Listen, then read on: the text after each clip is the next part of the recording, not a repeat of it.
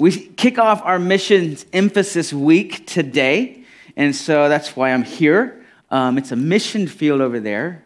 Um, well, it is, but Pastor Audie wanted me to speak on behalf of missions because I have a little bit of missions experience. And I thought, wouldn't it be great if you just shared a couple of your missionary stories as we kick off this week of missions emphasis?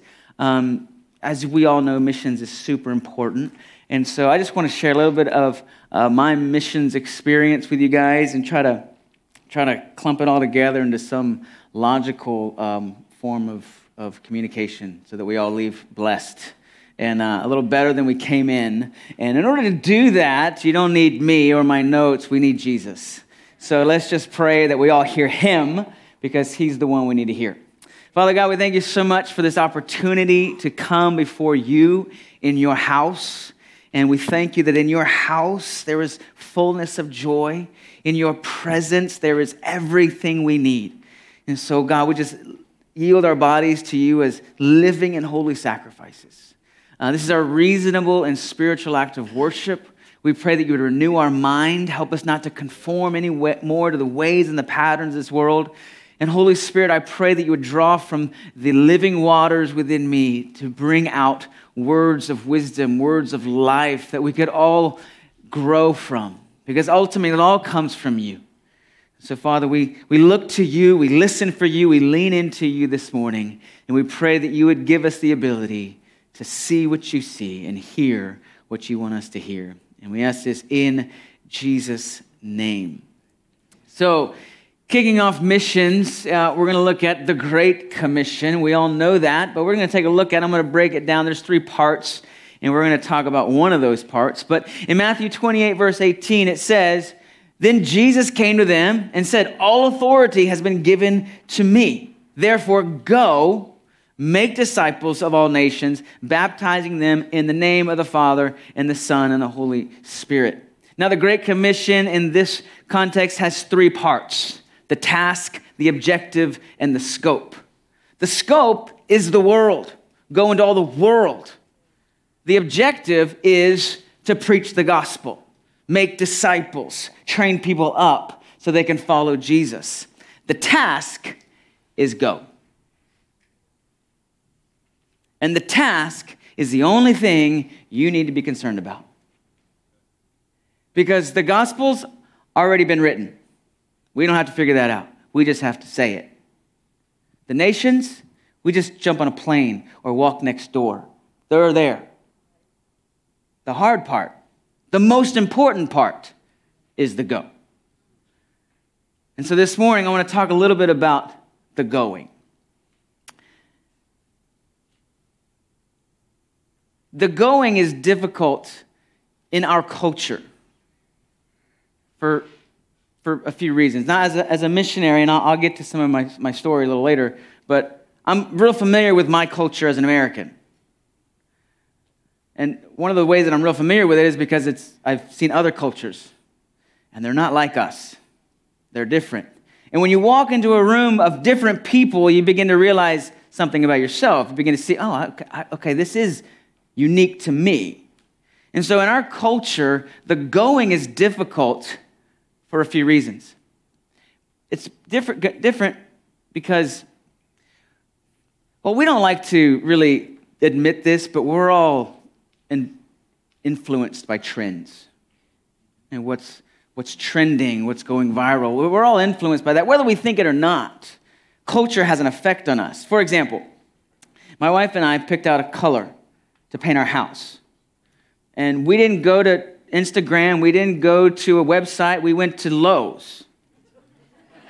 and we stood in front of that thing with a million colors on it. And out of those million colors, we're like, that one. We like that one. Well, she liked that one, so we went with that one. so we paint our house. It looks good. Our furniture contrasts nicely with it. The way the sun comes through the windows, it's just the perfect color for our house.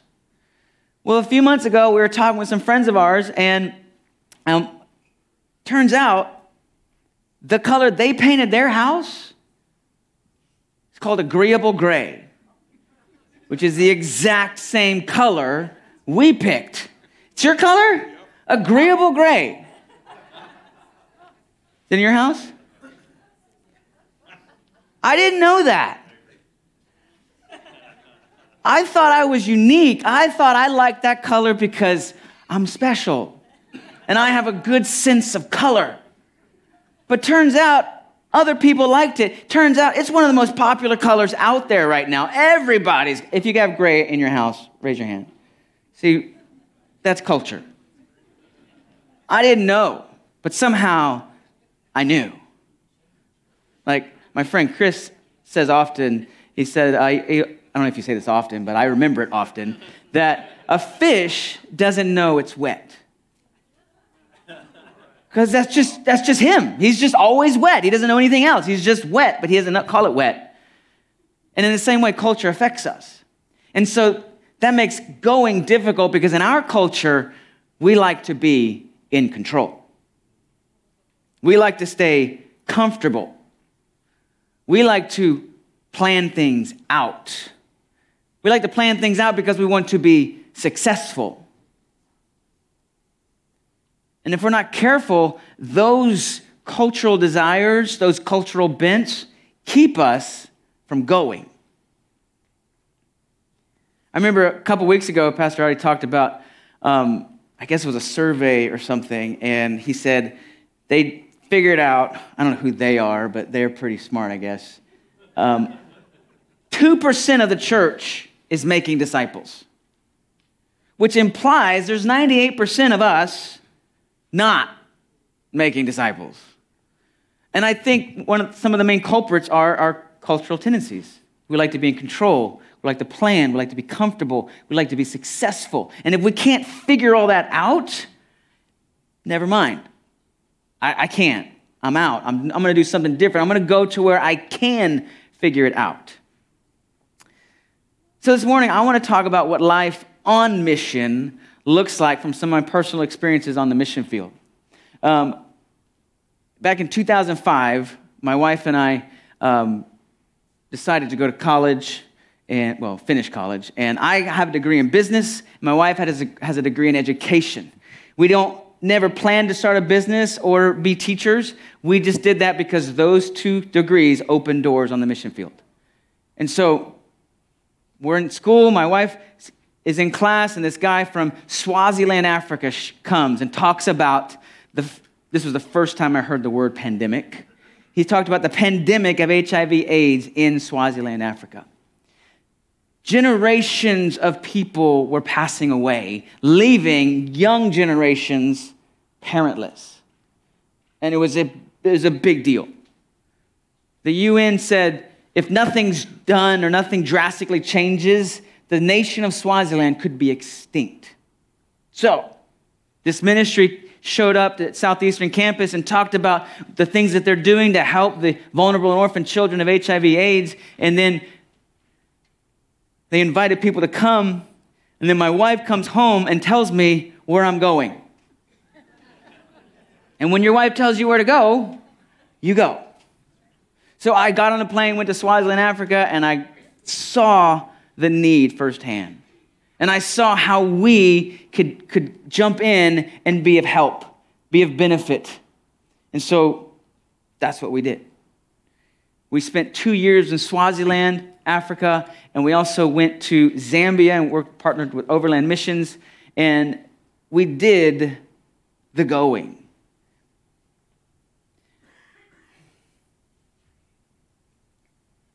But when I look back, as I think about all the things that we did on the mission field, I know we did a lot of great things. But when I look back, it's not the events that I remember. It's not, it's not the food that we delivered. It's not, it's not the, the orphan homes that we created and established. It's not the mission tr- teams that we, we, we hosted. What I remember most about our mission experience were the people. But not the people. Actually, three to four people I remember. And it's those people that I remember and I miss the most.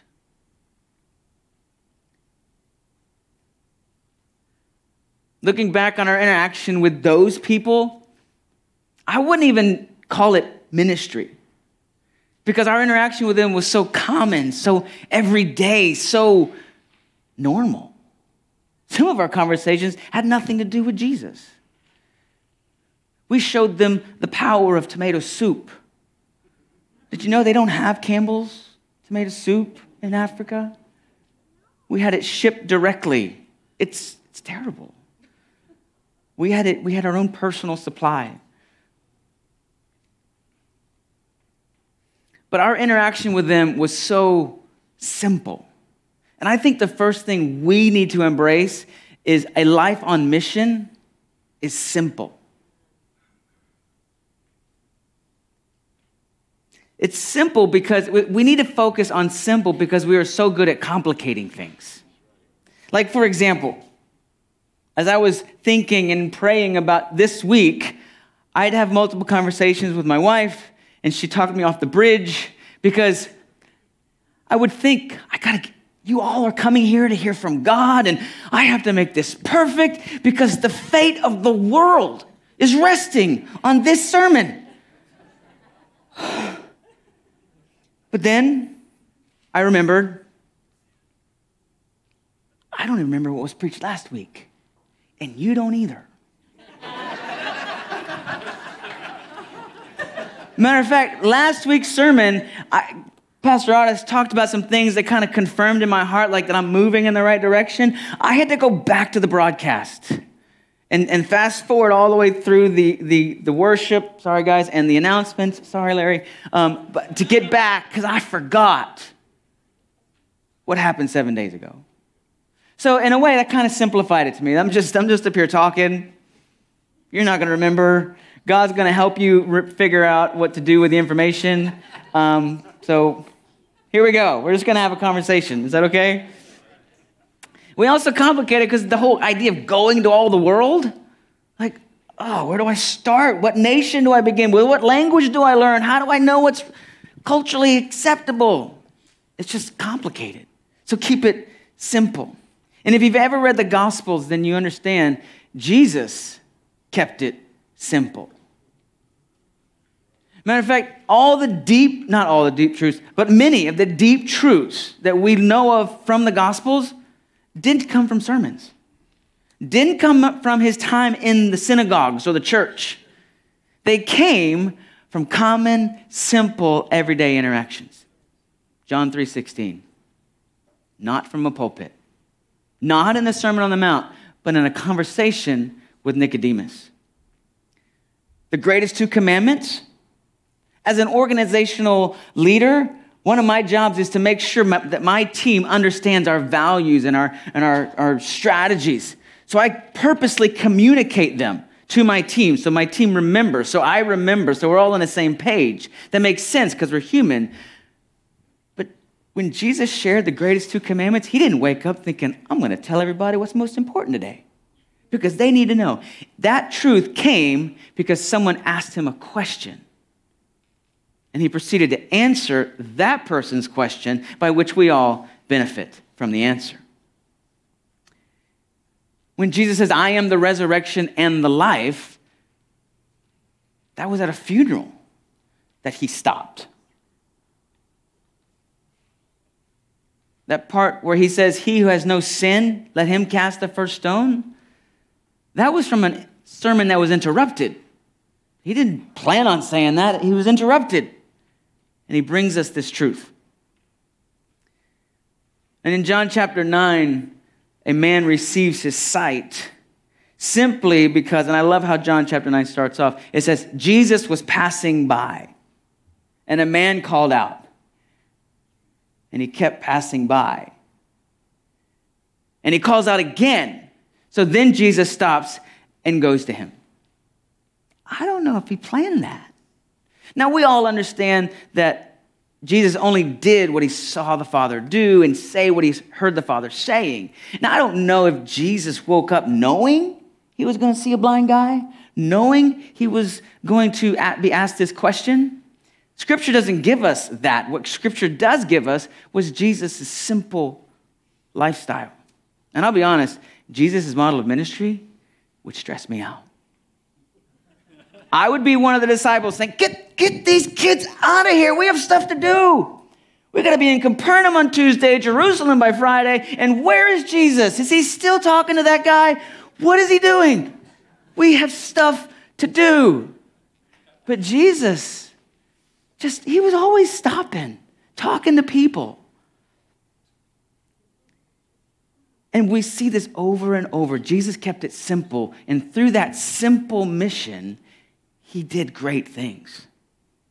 When we keep it simple, we too can do great things. One, one funny story that I remember from Swaziland was we had been there for, for a few months and we had just gone through a couple weeks of like just a lot of, lot of hours. And um, I was actually inside um, taking a break, and my wife was outside, and this woman comes to the, comes to the house and she says, Excuse me, Ma, but uh, my go-go has slaughtered some chickens, and would you help us bring them down?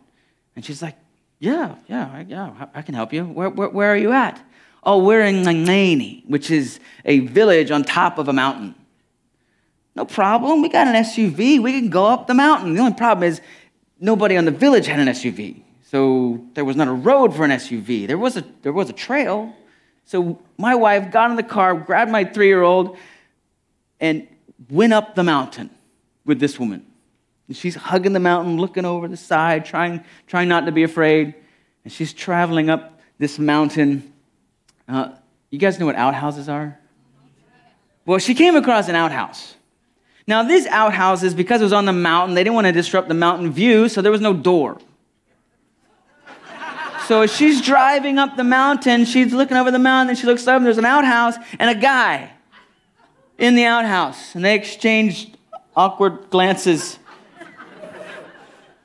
He turned away, she turned away, and she kept driving. And she finally makes it to the top of the mountain, and she gets there, parks, and the girl gets out, goes, gets her go-go. Go-go is grandmother in, in, in uh, many countries in Africa. And the go-go comes out with this big bucket of chickens, and she puts it in the back of the SUV. Now, there, there, was no Ziploc involved, there was no refrigeration involved, there, there were just chickens involved. And my wife asked, when, when did she kill these chickens? Yesterday.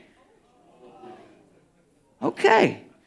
So when Gogo went back for a second trip, my wife's like, okay, oh, let me, let me help her. So she gets out, brings the chickens, bucket after bucket after bucket after bucket. Turns out there's 99 dead chickens in my car. Killed yesterday. Yes. Um, apparently, there's a 24 hour window over there. The FDA approves it. I don't know. Um, so all of a sudden, my wife is like, all right, we're done. No more chickens? Okay, let's go. So gets in the car, looks in the rearview mirror, not only sees the chickens, but she sees about a dozen eyes in the back of the car. Like all these kids just piled into the car. There's like almost 12, 10 or 12 kids in the car. Like, I even, it's a, it seats nine. I don't know how we fit 99 chickens and 10 or 12 people. I, I don't know how it worked, but that's what was in the car when she left the village. And so she's like, all right, let's go. And so we're driving down the village and trying to keep it on the road. And then here comes the outhouse again. This time they exchange waves because they're friends now. And they just travel down to the local market where Gogo can now sell her chickens and make some money and do what she needs to do for the next few weeks. I didn't, we didn't plan that. But in the moment the need arose, we had the ability to meet that need, and so we did it. And it's just interesting to me that I remember that. There are many events where I preach the gospel under shade trees. I don't remember faces, I don't remember people. But I remember that moment. And one of those three people that we dearly miss, her name was Bongi. And Bongi, she was such a good friend. Like when we first landed in Swaziland, we got to meet Bongi, and, and Bongi taught us about Swazi culture, and, and we taught her about American culture, and, and we became really good friends. Like she helped us way more than we ever helped her. And one day we realized that she was trying to go to school for, to learn computers.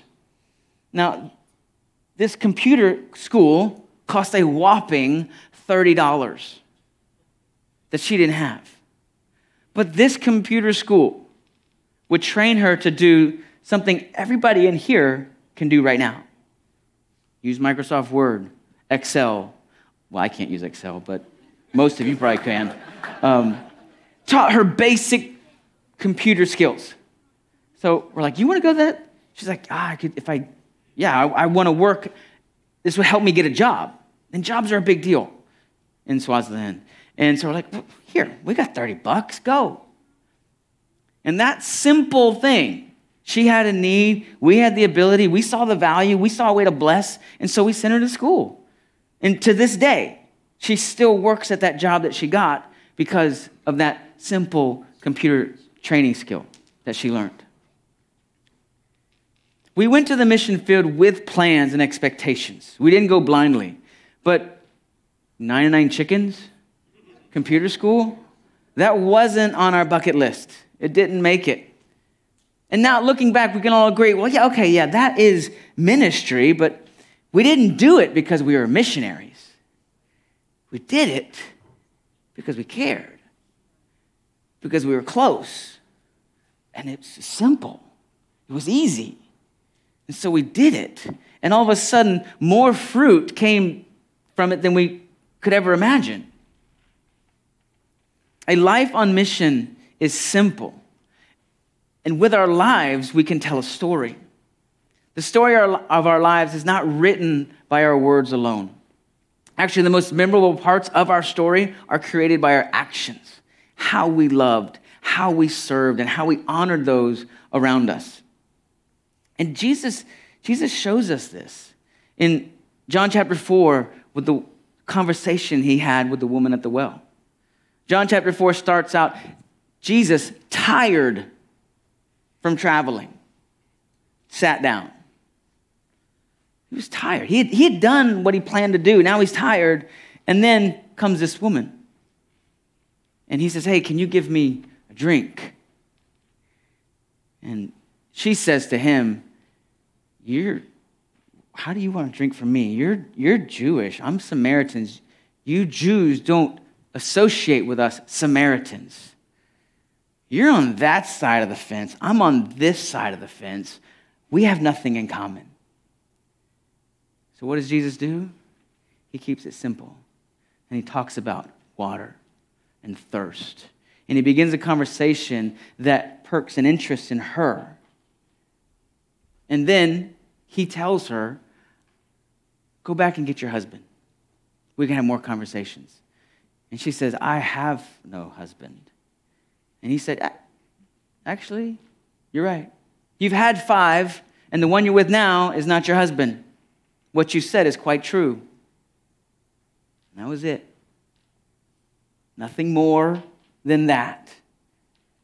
Jesus wanted to eliminate the divide between them.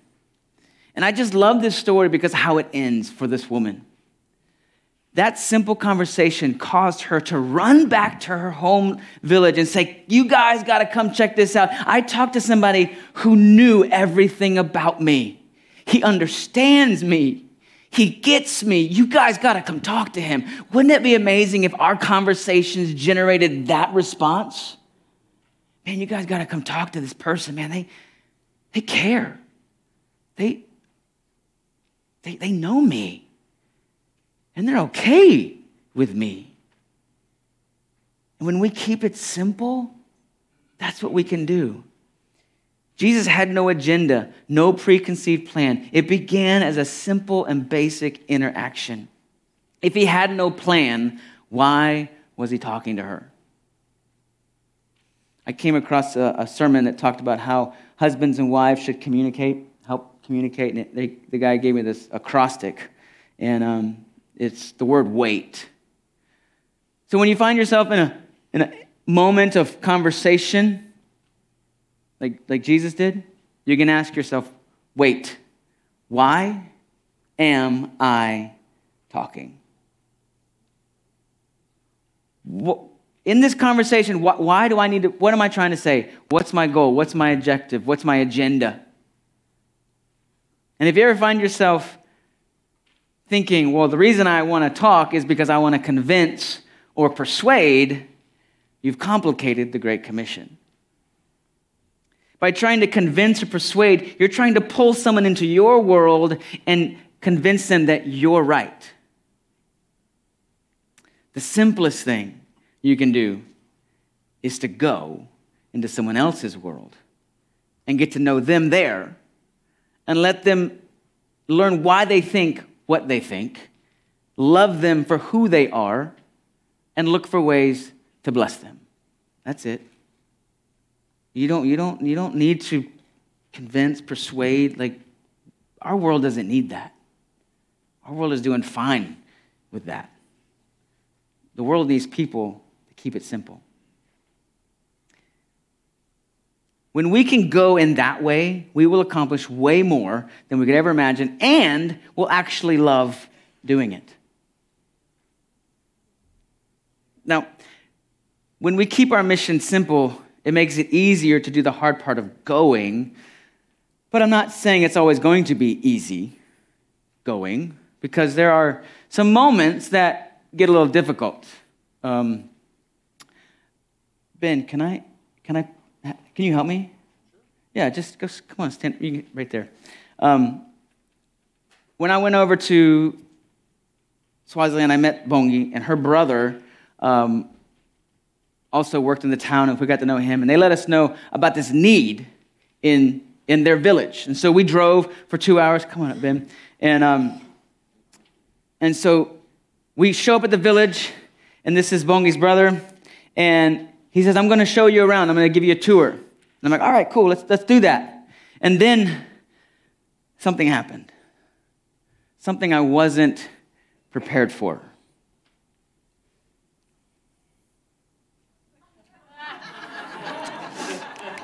He held my hand. I didn't know what to do with this. I had seen this already, but I wasn't ready for this. When I first arrived in Swaziland, I saw this all over the place young men and women um, holding hands with each other. I'm like, what's the deal? What, what, what is this? And, and Bongi said, oh, that's, that's normal. That's, that's how we show friendship. That's how we show affection. It's, there's nothing wrong with it. I'm like, there is something wrong with this. but in that moment, just held his hand. And sometimes life on mission gets awkward. It just gets awkward. And here's the thing that I learned about God. Ben, you've been on the mission field. I don't know if you know this or not, but whatever level of sacrifice you're ready to go for, like, God, I, I'm willing to do this or that, the bar you set for God, God completely ignores it. He's like, oh, that's where you want to start? Well, here's where I'm going to start. And so, as I'm embracing the awkward and getting ready to go on a, a 45 minute tour of the village, Bongi's brother takes it up a notch.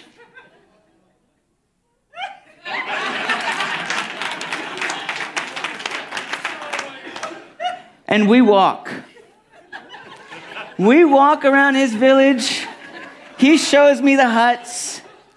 He shows me the chickens and the chief's house, and he's just he's just holding my hand. I'm just I'm just there. I don't even know what was at the tour. I don't even know what the village looked like. Because this is where I was stuck at. I was stuck here. And I mean, it's still awkward. I've been planning to hold a man's hand all week. And it's still incredibly awkward. So, Ben, thank you for keeping it awkward. Okay, please. I love you, man. Don't touch me.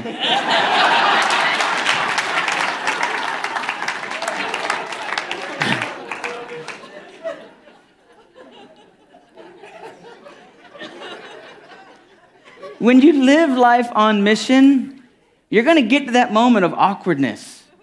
like, I didn't, I don't want to be here. I didn't plan for this. If I knew this was happening, I wouldn't have done it. But when you live life on mission, you have to embrace that awkward. Now, awkward doesn't necessarily mean holding another man's hand. Okay, that, that was unique. But I'm not saying that will happen. I'm not saying it won't. But um, for us, awkward is a conversation in the, in the grocery store a conversation about Jesus. It's easy to talk about Jesus here.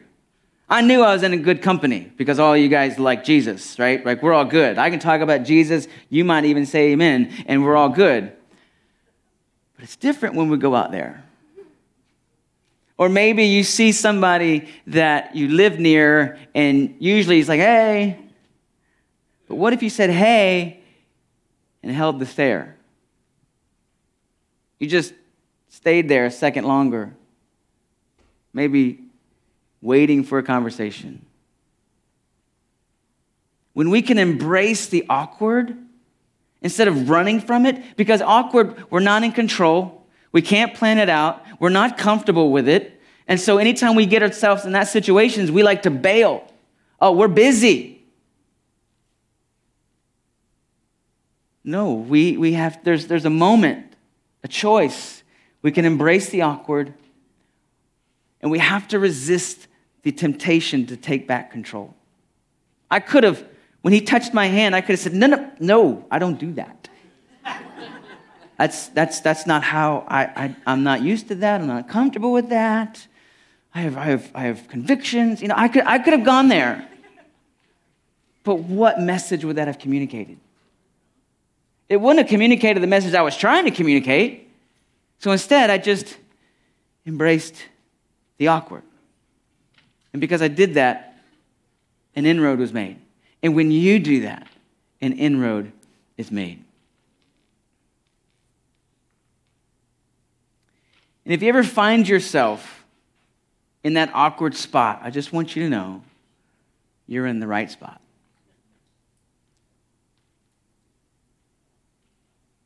I would say that a lot of awkwardness that comes from the unknown is actually there by design. See, God gives us just enough to take one step at a time. And I think He does that because as humans, we, we're kind of funny creatures. I read this book to my kids every once in a while. If you give a mouse a cookie, because if you give a mouse a cookie, he's going to want some milk to go with it. And if you give a mouse a milk, he's going to want a straw to go with it. You guys get the picture. If God gives us all the details, we're like, oh, yeah, okay, I got that. And, and okay, now I know we're going go to this town, and in this town they, they have these things, so I'm going to prepare for this. And we begin to go above and beyond where God is asking us to go. So God keeps us in the dark on purpose so that we learn to lean on Him. So if you ever find yourself saying, I don't know what I'm doing, you're in good standing. Because there's a guy by the name of Abraham. I don't know if you heard about him, but he's pretty big in the Christian faith, like the father of our faith. In Hebrews chapter 11, where it talks about all the heroes of faith, it says this about Abraham. It says, By faith, Abraham, when called to go to a place he would later receive as his inheritance, obeyed and went, even though he didn't know where he was going. Now, Abraham was, was a big deal. He was very wealthy, he had a big family, had a large, lot of livestock, and he lived in a small town, hometown. So when he packed up all his stuff, everybody noticed. As he's packing up all his stuff, they're like, Where are you going? I don't know. Well, how do you know when you get there? I don't know. Really? Well, what are you going to do when you get there? I don't know. I don't know. I don't know. I don't know. And if you ever, if you ever say that, just remember Abraham said that first.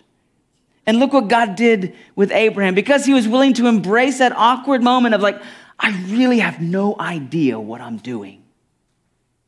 And he stayed there long enough to see God do something. That's what life on mission looks like. It embraces the awkward. Now, when we embrace the awkward, it causes us to, to, to, if I could use this term, we're in church, to die a little. And a true life on mission is also sacrificial. Like there's going to be some level of sacrifice. Now, my final point is a life on mission is fruitful. And I would love to have brought that one up first. Unfortunately, it doesn't work that way. Jesus tells us that in John chapter 12. He says, Very truly, I tell you, unless a kernel of wheat falls to the ground and dies, it remains only a single seed. But if it dies, it produces many seeds. Anyone who loves their life will lose it, while anyone who hates their life in this world will keep it for eternal life. In another conversation Jesus was having with his disciples, he said it this way in Luke 17. He says, Whoever tries to keep their life will lose it, and whoever loses their life will preserve it. As Americans, we're taught to control, to plan, to own. But Jesus says, let go, die. And when you do, He lives in us. Life on mission is sacrificial. There's going to come a moment where you're not going to have what it takes. And that's the goal, that's the plan. Many times you will find yourself in a place where you don't know what to say, you're not the right, you don't feel like you're the right person for the job, and you have no idea how it's going to work out. That's where you need to be. Because when you're in that spot, you're completely dependent upon God. You're no longer leaning on your own strength. On the mission, a life on mission, uh, you, don't, you don't get to choose your giants that you kill. I thought about David and Goliath. And when David woke up that morning, he didn't plan on fighting Goliath. He was delivering cheese to his brothers. He was just doing what dad told him to do. Yes, he was the next anointed king, but nobody else knew that. So what's he doing? I'm delivering cheese. So he walks to where this battlefield is, and he, then he sees what's going on around him. There's this Goliath taunting the armies of Israel. And he's like, What in the world is happening here?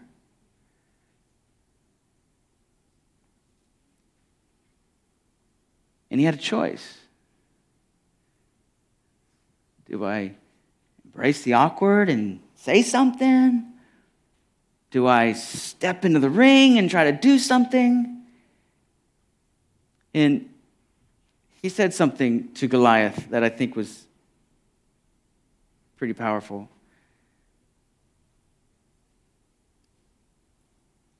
David didn't plan on fighting Goliath. But when he, when he realized, listen, this, is, this guy is, is going too far, and this should not be. So he, he steps into the ring with Goliath, and he says to him, You come at me with spear and javelin. In other words, you come at me with years of military experience. You come at me with your skill and your strength and, and your reputation because you got to know everybody heard about Goliath. Nobody wanted to mess with him because he wasn't just the average guy. They had heard about him. And so David says, You come at me in your strength. I come in his strength. A life on mission is sacrificial. You come to a place where it's not about you. And God does this by design because sometimes we lean too much on ourselves. And what David was saying was, I don't have the military strength. I don't have the experience. I don't have the body. I don't have the ability to do anything, but God does. And so I'm coming in the name of the Most High, God. And David just trusted that God was going to do something with that small rock in his hand. And when we resist laying down our lives, we resist God coming in and getting involved. Like I think about the outlets on, on these walls. There, there's power in those outlets, but it's not coming out. Thank God. That'd be dangerous. But that power is available as soon as you plug something into it.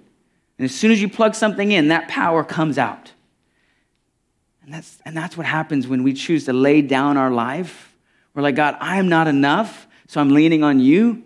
That's when the power comes. We draw on God. One of the reasons we are so big on people serving in our, in our ministries, it's not because we need your help. If that was the, I mean, we do need your help, but that's not the only reason. If that was the only reason, we would figure something else out because you're busy.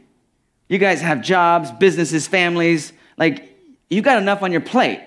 But there's something about serving that you need. Because life at your home, life at your job, you have a level of control. Not that we don't need God's help in those areas, but predominantly we have the ability to push the eject button anytime we want on those. But when you place yourself in a situation where you can't just bail, you have to trust in God, then you tend to receive from God. Like next door in kids' church. I don't know what's going on sometimes. I don't know how it's going to work out, but I just know that God's going to show up. God gives us the strength to do it. Or maybe as a greeter, maybe your, your, your, your coffee didn't work this morning. And, and you're standing at the door, and your job is to be nice, and you need Jesus to help you be nice. You place yourself in a situation where you need God. And in that point, God says, okay, here's what you need. And He supplies the strength, He supplies the grace, He supplies the power.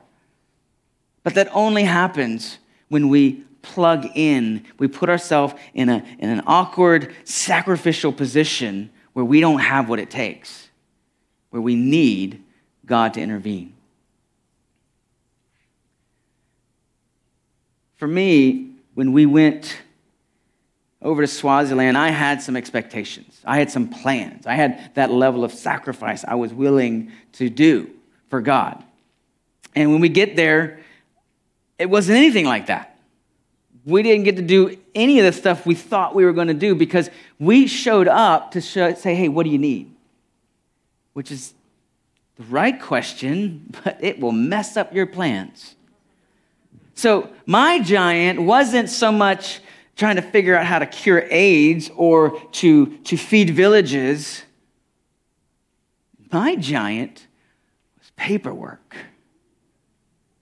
Because you see, in a nation um, with 47% HIV infection rate, mothers, fathers, uncles, aunts, they're passing away daily, leaving children orphaned and vulnerable. And those children are in trauma, dangerous situations. So you have a group of missionaries who love people and they want to help and they'll do whatever it takes to rescue children. That's what they did. The only problem is when you take a child from a village and bring him into your location, that looks bad, right? So, as an organization, we had to figure out okay, how do we do How do we bring children in away from their homes legally? How do we do this right so we're not arrested or branded as traffickers? So, I got the job, my wife and I got the job of creating policy. I did not like that. I, I am not the office type person, but that's, that's what was needed. And as the person who was, was hearing from, from the leaders of the organization, I was, all right, this is what we got to do. All right, this is how it's going to work. I became, my wife and I became middle management. Middle management's hard. Because middle management has people above you saying, This is what we need. And we have people um, beneath us saying, We don't understand that. Like, what? And we are the middle people. We are trying to communicate. And so, that level of sacrifice that I was willing to do, I was willing to sleep on the ground, sleep in a mud hut. I was willing to preach the gospel. I was willing to stay, and stay on the trails for hours on end and do whatever it took. I became the guy who had to say no which if you don't know me very well, I have a very hard time with that. Like, we had a whole conversation about the father daughter dance. Like, moms, can you bring your kid? And, like, yes, yes, you can. So, my role as the policy guy, I actually didn't make everybody happy. there were some really good people that were upset with what I did because I was enforcing a policy that I was submitted to leadership to do. It was just the course of the events, but in that process, I made people angry. That was so hard for me. I had to, I had, I needed Jesus in that moment. Because when you have a gift of mercy like, like I do, I just, I just, I just want to love everybody. Yes, everybody, yes. Whatever you want to do, let's do it. But in that moment, I had to say, no, we can't do that. No, this is this is now wrong. We can't do the way we used to do it. And it's hard to really elaborate on all that, but it was just hard. It was really difficult for me. So in that season, I learned how to be tough. I learned how to communicate. I, I didn't do it all great. There's a lot of things I could have done better, but I learned. I learned how to figure that out. I learned that God is more important. I learned what leadership looks like. I learned some skills that better me now. But it didn't come the way I wanted it to, and it seemed a lot like death in that moment. There's a scripture in Second Corinthians chapter 1 that shows us what happens when we live on mission and we are okay with the sacrificial lifestyle. In 2 Corinthians chapter 1, verse 8 and 9, it says, We do not want you to be uninformed, brothers and sisters, about the troubles we experienced in the province of Asia. We were under great pressure, far beyond our ability to endure, so that we despaired even of life itself. Indeed, we felt we had received the sentence of death. But this happened that we might not rely on ourselves, but on God who raises the dead. See, God brings you to the end of yourself, and we have to be okay with that. God brings us to a place where we have to lay down our strengths, our wants, our desires. And when we do that, He raises us up in new strength, in new life. And it's an ongoing process. I wish I could say we're, we're, there's a finish line in this life. But we just keep doing it. We just keep living life on mission, embracing the simple, embracing the awkward, and being okay with the sacrificial lifestyle. In 2 Corinthians chapter 4, it elaborates. Paul says, We are hard pressed on every side, but not crushed, perplexed, but not in despair, persecuted, but not abandoned, struck down, but not destroyed. We always carry around in our body the death of Jesus so that the life of Jesus may also be revealed in our body. The whole purpose of going is not just for the nations, it's for you because you're a nation. And God has a holistic plan to redeem the planet. And He needs us to be part of the going, to be part of that process. The final point, and we'll wrap up on this, is a life on mission is fruitful. Like you'll never know how fruitful until you just plug in, until you embrace that awkward moment. Like you too could carry 99 chickens down a mountain in a different way. But when we choose to live a life on mission, then God begins to have access to our schedules, access to our heart, access to our fears, access to our desire for comfort. And when we give Him access to that, He doesn't strip it all away, He refines it, He strengthens it, he puts it all in the right perspective so that we can live a life on mission and not only be fruitful, but enjoy the process.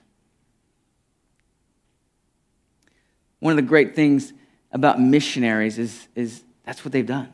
They've embraced these things, like Dwayne Sipper, who's coming next Saturday. Their, their, their tagline is, is together saving one life at a time. That's his goal. It's not to end hunger, it's not to end homelessness, it's to save one life at a time. And Saturday, we're going to hear more about his heart and why he is doing such a great job. And it all began because he kept it simple. And he embraced some awkward moments, especially with, with government regulations and people. And he's laid a lot down. But if you've ever driven through Beverly Hills, you see the fruit of his life. And a good friend of mine, Jacob Schwartzweiger, is coming from Overland Missions, and he is going to share about what God is doing in Africa. Not the country of Africa, but the continent of Africa. When you hear Jacob's story and what God's doing through Overland Missions, it actually it gives it it just produced so much hope in me that God truly can change the world. Like I know we all say we believe that, but to really know it and all that comes from Jacob going. Going into villages, talking to chiefs, talking to people. And one conversation leads to another conversation, leads to another conversation, leads to God changing the face of Africa. Today, as we leave, I want to encourage you to focus on the going part of the Great Commission. Don't worry about the nations. Don't worry about the discipling part. Just focus on the going part and look for simple ways to go. Remember to wait when you speak. Why am I talking? Embrace the awkward. Don't resist it. Don't run from it. Just hold that hand like you're enjoying it. And if you embrace it long enough, you'll experience the sacrifice that God has something great in store for.